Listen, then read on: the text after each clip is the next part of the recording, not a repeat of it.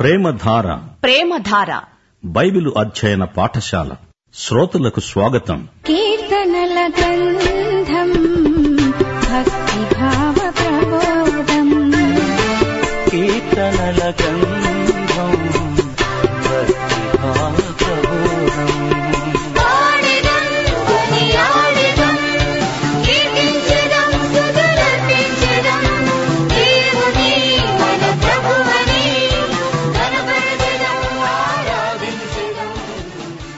ప్రియ శ్రోతలు ఈ రోజున మనం కీర్తనల గ్రంథంలో నుండి పంతొమ్మిది ఇరవై కీర్తనలు ధ్యానించబోతున్నాము ప్రధాన గాయకునికి రాయబడిన దావీదు కీర్తన పంతొమ్మిదో కీర్తన సృష్టియందలి దేవుని మహిమ ధర్మశాస్త్రమందలి ప్రభావమును ఈ కీర్తన అద్భుతంగా శ్రావ్యంగా వర్ణిస్తుంది సృష్టిలో దేవుని సాధారణ ప్రత్యక్షం ఉంది దేవుని వాక్యంలో దేవుని ప్రత్యక్షమున్నది క్రీస్తునందు దేవుని సంపూర్ణ ప్రత్యక్షం ఉంది ఇది సృష్టి పరిశీలన కీర్తన అనవచ్చు ప్రకృతి పరిశీలన మంచి వ్యాసంగం దేవుని ఆజ్ఞలు చాలా ముఖ్యమైనవి అయితే అన్నిటిని మించి క్రీస్తునందు పూర్తి ప్రత్యక్షమున్నది క్రీస్తునందే విమోచన రక్షణ దేవుని కృప మనకు లభిస్తాయి ఈ కీర్తనలో మొదటి ఆరు వచనాలలో దేవుడు అనడానికి ఏల్ అనే మాట వాడబడింది ఏల్ అనగా శక్తిమంతుడు సృష్టిలో ఆయనే శక్తిమంతుడు ఆదియందు దేవుడు అంటూ బైబిలు గ్రంథం ఆరంభమవుతుంది ఎలోహిం ఏల్ అనే పదానికి ఎలోహిం బహువచన రూపం ఎలోహిం భూమి ఆకాశములను సృజించాడు సృష్టికర్త అయిన దేవుడు ఎలోహిం అనబడినవాడు ఇక ఏడో వచనం నుండి దేవుడు అనడానికి యహోవా అనే పదం వాడబడింది ఈ కీర్తనలో చివరి భాగంలో యహోవా చూరి గోయలి అనే పదాలు కూడా వాడబడినవి యహోవా నా దుర్గము నా విమోచకుడు ఈ నామధేయాలన్నీ దేవునికి చెందినవే ఆయనే సర్వశక్తిమంతుడు ఆయనే సృష్టికర్త ఈ కీర్తనకు ఉదయకాల గీతం అనే శీర్షిక ఉంది ఎనిమిదో కీర్తన కూడా సృష్టిని గురించిన వర్ణనతో నిండి ఉంది అయితే ఎనిమిదో కీర్తనలో చంద్రుడు నక్షత్రాలు మాత్రమే కనపడినవి అది రాత్రి కీర్తన ఇదేమో పగటి కీర్తన ఇందులో సూర్యుడు కనిపిస్తున్నాడు మొదటి ఆరు వచనాలు జాగ్రత్తగా వినండి ఆకాశాలు దేవుని మహిమను వివరిస్తున్నాయి అంతరిక్షము ఆయన చేతి పనిని ప్రచురపరుస్తున్నది పగటికి పగలు బోధ చేస్తున్నది రాత్రికి రాత్రి జ్ఞానం తెలుపుతున్నది వాటికి భాష లేదు మాటలు లేవు వాటి స్వరము వినబడదు వాటి కొలనూలు భూమి అందంతటా వ్యాపించి ఉన్నది లోక దిగంతాల వరకు వాటి ప్రకటనలు బయలు వెళ్ళుతున్నాయి వాటిలో ఆయన సూర్యునికి గుడారము వేశాడు అతడు తన అంతఃపురములో నుండి బయలుదేరే పెండ్లి కుమారుని వలె ఉన్నాడు శూరుడు పరుగెత్త నుల్లసించున్నట్లు తన పథమునందు పరుగెత్త నుల్లసిస్తున్నాడు అతడు ఆకాశమున ఈ దిక్కు నుండి బయలుదేరి ఆ దిక్కు వరకు దాని చుట్టూ తిరిగి వస్తున్నాడు అతని వేడిమికి మరుగైనది ఏదీ లేదు అపుస్తలుడైన పౌలు రోమాపత్రిక మొదటి అధ్యాయం ఇరవయో వచనంలో ఇదే అభిప్రాయాన్ని వ్యక్తం చేశాడు ఆయన అదృశ్య లక్షణాలు అనగా ఆయన నిత్యశక్తి దేవత్వము జగదుత్పత్తి మొదలుకొని సృష్టింపబడిన వస్తువులను ఆలోచించటం వలన తేటపడుతున్నది గనుక వారు నిరుత్తరులై ఉన్నారు ఈ సృష్టి ఆరంభము నుండి కూడా తన సృష్టికర్తను గురించి సాక్ష్యం పలుకుతూనే ఉంది ఈ సృష్టి కార్యంలో దేవుని త్రిత్వం సమాన పాత్ర వహించారు అందుకే ఎలోహిం అనే మాట బహువచన రూపంలో ఉన్నది త్రిత్వం తండ్రి కుమార పరిశుద్ధాత్మలు యేసు లేకుండా కలిగి ఉన్నదేదీ కలుగలేదు పరిశుద్ధాత్మ ఈ సృష్టికి అందమును ఆకర్షణను సంతరించాడు ఆదికాండం మొదటి అధ్యాయం రెండో వచనం దేవుని ఆత్మ అగాధ జలములపై అల్లాడుతూ ఉన్నాడు దేవుని ఆత్మ సృజనాత్మ యోహాను సువార్త మొదటి అధ్యాయం మూడో వచనం దేవుని వాక్యాత్మ దేవుని వాక్యమే యేసుక్రీస్తు ఆయనే సృష్టికి కారకుడు కొలసీ పత్రిక మొదటి అధ్యాయం పదహారు వచనం ఆకాశమందున్నవి గాని భూమి యందున్నవి దృశ్యమైనవి గాని అదృశ్యమైనవి గాని అవి సింహాసనములైనను ప్రభుత్వములైనను ప్రధానులైనను అధికారములైనను సర్వమును ఆయన యందే సృజించబడింది సర్వమును ఆయన ద్వారాను ఆయనను బట్టి సృజించబడింది ఎఫిసి పత్రికలో వివరించబడినట్లు తండ్రి కుమార పరిశుద్ధాత్మలు మన విమోచన కర్తృత్వం వహిస్తున్నారు తండ్రి అయిన దేవుడు సంకల్పించాడు కుమారుడు దానికి మూల్యం చెల్లించాడు పరిశుద్ధాత్మ నిర్వహించి కాపాడుతున్నాడు అలాగే సృష్టి కార్యము కూడా దేవుడు సంకల్పించాడు కుమారుడు అమలు పరిచాడు పరిశుద్ధాత్మ సృజనాత్మకంగా సృష్టిపై అల్లాడుతున్నాడు సూర్యుడు పెండ్లి కుమారుని వలె బయలు వెడలుతున్నాడు అంతఃపురము నుండి సూర్యుడు బయలుదేరుతున్నాడు యేసుక్రీస్తు అసలైన పెండ్లి కుమారుడు ఆయనే నీతి సూర్యుడు ఆయన త్వరలో రాబోతున్నాడు రాకముందే తన సంఘ వధువును ఎత్తుక వెళ్తాడు ఆయన ప్రకాశమానమైన వేకువ చుక్క సూర్యోదయానికి ముందు వేగుచుక్క కనిపిస్తుంది ఇప్పుడు ఏడు నుండి పదకొండవ వచనం వరకు వినండి యహోవా నియమించిన ధర్మశాస్త్రము యథార్థమైనది అది ప్రాణాన్ని తెప్పరిల్ల చేస్తుంది యహోవా శాసనము నమ్మదగినది అది బుద్ధిహీనులకు జ్ఞానము పుట్టిస్తుంది యహోవా ఉపదేశములు నిర్దోషమైనవి అవి హృదయాన్ని సంతోషపరుస్తాయి యహోవా ఏర్పరచిన ధర్మము నిర్మలమైనది అది కన్నులకు వెలుగిస్తుంది యహోవా ఎందైన భయము పవిత్రమైనది అది నిత్యము నిలుస్తుంది యహోవా న్యాయవిధులు సత్యమైనవి అవి కేవలము న్యాయమైనవి అవి బంగారు కంటెను విస్తారమైన మేలిమి బంగారు కంటెను కోరదగినవి తేనె కంటెను జుంటి తేనె ధారల కంటెను మధురమైనవి వాటి వలన నీ సేవకుడు హెచ్చరిక నొందుతాడు వాటిని గైకొనడం వల్ల గొప్ప లాభం కలుగుతుంది ఇవి దేవుని ఆజ్ఞలు ఇది దేవుని ధర్మశాస్త్రం ఇవి న్యాయ విధులు శాసనాలు ఉపదేశాలు ధర్మశాస్త్రం మనలను రక్షించజాలదు ధర్మశాస్త్రం సమగ్రమైనది పరిపూర్ణ నైతిక ప్రమాణాలు అందులో నిర్దేశించబడినవి వాటిని ఏ మానవుడు పాటించలేడు అసాధ్యం ధర్మశాస్త్రంలో లోపమేమీ లేదు రోమాపత్రిక ఏడో అధ్యాయం పన్నెండు నుండి పద్నాలుగో వచనం వరకు పౌలు ధర్మశాస్త్రాన్ని గురించి అన్నాడు ధర్మశాస్త్రము పరిశుద్ధమైనది ఆజ్ఞ కూడా పరిశుద్ధమైనది నీతి గలది ఉత్తమమైనది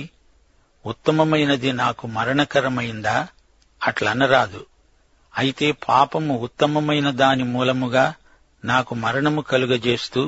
పాపము పాపమైనట్లు అగపడే నిమిత్తము అనగా పాపము ఆజ్ఞ మూలముగా అత్యధిక పాపమయ్యే నిమిత్తము అది నాకు మరణకరమైంది ధర్మశాస్త్రము ఆత్మ సంబంధమైనదని ఎరుగుదుము అయితే నేను పాపానికి అమ్మబడి శరీర సంబంధినై ఉన్నాను శ్రోతలు గ్రహించండి లోపము ధర్మశాస్త్రానిది కాదు మనది ధర్మశాస్త్రం మనం పాపులమని రుజువు చేస్తుంది ధర్మశాస్త్రమిచ్చే సాక్ష్యం వాస్తవం అది మారని సత్యం పాపాన్ని శిక్షించాల్సిందే దేవుడు పాపాన్ని శిక్షించకుండా వదలడు తీర్పు వచ్చి తీరుతుంది దేవుని ఆజ్ఞ మేరరానిది దేవుని కట్టడలు న్యాయసమ్మతమైనవి దేవుని నియమాలు సార్వత్రికమైనవి దేవుని నియమాలు ప్రతి మనిషికి వర్తిస్తాయి ఎవరికీ మినహాయింపు లేదు దేవుని శాసనాలు పవిత్రములై నిర్మలమై నిర్దుష్టమై ఉన్నాయి మానవుని నైతిక శీలాన్ని నిర్దేశించి చూపుతాయి దేవుని పట్ల భయం పవిత్రం గౌరవ భక్తి ప్రపత్తులే దైవ భయం దైవ భయం మన ప్రవర్తనను శీలమును శుద్ధి చేస్తుంది తండ్రి క్రమశిక్ష మనకు రక్ష దేవుని తీర్పులు న్యాయసమ్మతమైనవి సత్యమైనవి సత్యమా అదేమిటి అని పిలాతు యేసు ప్రభువుని అడిగాడు యోహాను సువార్త పద్దెనిమిదో అధ్యాయం ముప్పై ఎనిమిదో వచనం సత్యమే యేసు ప్రభు ఆయనను ఎదురుగా పెట్టుకొని సత్యమేమిటో అంటాడేమిటి పిలాతు దేవుని ఆజ్ఞలు నైతికంగా ఉన్నతమైనవి నీతిమత్వానికి దైవాజ్ఞలు మూలం దేవుని వాక్యమంతా మనము గైకొనాలి అంతా నేర్చుకోవాలి దశాజ్ఞలు గొప్పవి వచ్చిన సమస్య మనిషితోనే ఉంది ఈ ధర్మశాస్త్ర విధులను అతడు గైకొనలేడు పాటించలేడు అసాధ్యం పాపి ధర్మశాస్త్రాన్ని జీవించలేడు అందుకే దేవుని కృప మానవునికి అత్యవసరమైంది ఈ కృప క్రీస్తునందే లభ్యం పన్నెండు నుండి పద్నాలుగో వచనం వరకు తన పొరపాట్లు కనుగొనగలవాడెవడు నేను రహస్యముగా చేసిన తప్పులు క్షమించి నన్ను నిర్దోషిగా తీర్చు దురభిమాన పాపములో పడకుండా నీ సేవకుణ్ణి ఆపు అవి నన్ను ఏలనీయవద్దు అప్పుడు నేను యథార్థవంతుడనై అధిక ద్రోహము చేయకుండా నిందారహితుడనవుతాను యహోవా నా ఆశ్రయ దుర్గమా నా విమోచక నా నోటి మాటలు నా హృదయ ధ్యానము నీ దృష్టికి అంగీకారములగునుగాక ప్రియ శ్రోతలు కృప క్రీస్తునందే లభిస్తుంది ధర్మశాస్త్రం మోషే ద్వారా వస్తే కృపా సత్యము క్రీస్తు ద్వారా క్రీస్తునందే లభించాయి ఎవరి తప్పులు వారికి తెలియవు రహస్య పాపాల నుండి దేవుడే రక్షించాలి దురభిమాన పాపాల నుండి ఏసే విడుదల చేయగలడు పాపాలన్నిటిలోకి గొప్ప పాపం యేసును తిరస్కరించటమే అలనాడు దావీదుకు గాని నేడు నీకు నాకు గాని ఏసే విమోచకుడు ప్రియ శ్రోతలు విన్నారా మన నోటి మాటలు మన హృదయ ధ్యానం దేవుని దృష్టికి అంగీకారములవునుగాక ఈ ప్రార్థన మా శ్రోతల హృదయాలలో నిరంతరము మారుమోగుతూ ఉండవలసిందే నోటి మాటలు హృదయ ధ్యానం ఈ రెండూ మన సౌశీల్యానికి ఆధారం ఇప్పుడు ఇరవయో కీర్తన విందాము మెస్సియా విజయం కోసం ఇస్రాయేలు చేసే ప్రార్థన ఈ కీర్తనలో ఉంది మెస్సియాను గురించిన ప్రవచనం ఆయన విమోచనాత్మక ప్రణాళిక ఈ కీర్తనలో చెప్పబడి ఉన్నాయి లేవీయులు ఈ కీర్తన సంగీతయుక్తంగా పాడేవారు సమాజం వారితో కలిసి గాన ప్రతిగానాలు చేసేవారు మెస్సియా కొరకై ఇస్రాయేలు చేసే ప్రార్థనే ఈ కీర్తన ఇస్రాయేలు శేషిత జనాంగాన్ని దృష్టిలో ఉంచుకొని దావీదు ఈ కీర్తన రచించాడు ఈ కీర్తనలో దేవుని కృప ప్రతి వచనంలో పర్యాప్తమై ఉంది మొదటి వచనం నుండి ఆపత్కాలమందు యహోవా నీకు ఉత్తరమిచ్చునుగాక యాకోబు దేవుని నామము నిన్ను ఉద్ధరించునుగాక ఇది దావీదు కీర్తన మన దేవుడు యాకోబుకు దేవుడు కృపకు యాకోబు జీవితం ప్రతీక యాకోబు దేవుడు అనిపించుకోటానికి ఆయన సిగ్గుపడలేదు అది దేవుని కృప దేవుడు తన కృపచేతనే యాకోబును నిన్ను నన్ను రక్షించాడు పరిశుద్ధ స్థలములో నుండి ఆయన నీకు సహాయము చేయునుగాక సియోనులో నుండి నిన్ను ఆదుకునుగాక సియోను అంటే ఇస్రాయేలు కేంద్రమైన ఎరుషలేమే ఆయన నీ నైవేద్యములన్నిటినీ జ్ఞాపకము చేసుకొనుగాక ఈ వచనం క్రీస్తు బలిని సూచించే ప్రవచనం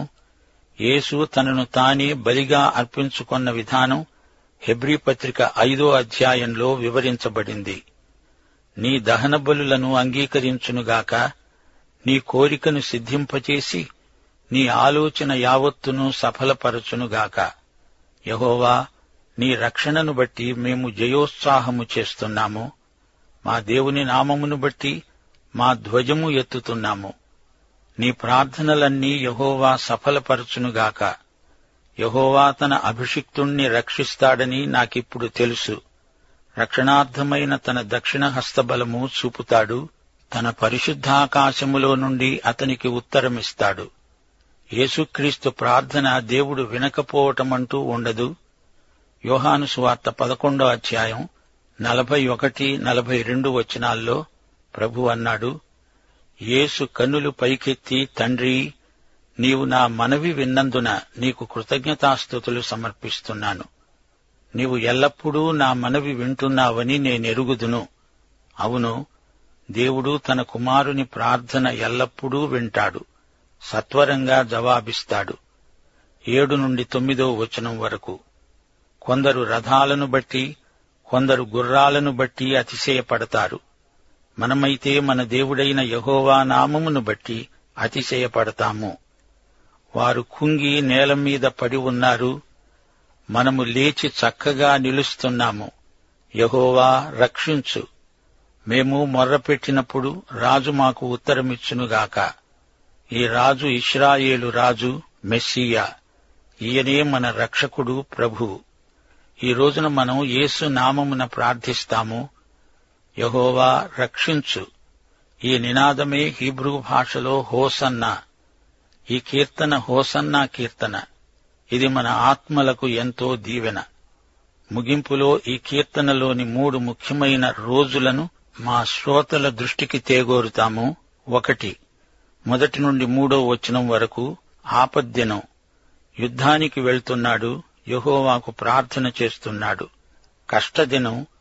యహోవా సహాయం మనకు కావాలి రెండు విజయం కలిగిన దినం నాలుగో వచనం కోరిక సిద్ధించింది ఆలోచన సఫలమైంది మూడు విశ్వాస దినం దావీదు గొప్ప పేరు సంపాదించుకున్నాడు కాని దేవుని నామం అన్ని నామముల కంటే ఉన్నతమైనది ఘనమైనది దేవుని నామం ఎంతైనా నమ్మదగింది ఆయన నామమందు విశ్వసిస్తే విపద్దినాలు విజయదినములై ప్రకాశిస్తాయి లోకాన్ని జయించే విజయం మన విశ్వాసమే మరచిపోకండి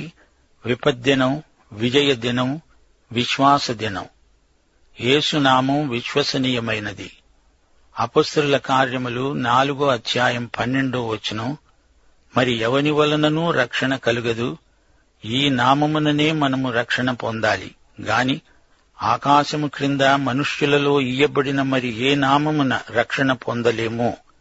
అదే యేసు నామం పాఠం సమాప్తం ప్రభు అయిన యేసుక్రీస్తు వారి కృప తండ్రి అయిన దేవుని ప్రేమ పరిశుద్ధాత్మ అన్యోన్య సహవాసము మనకు నిత్యత్వము వరకు తోడై ఉండునుగాక ఆమెన్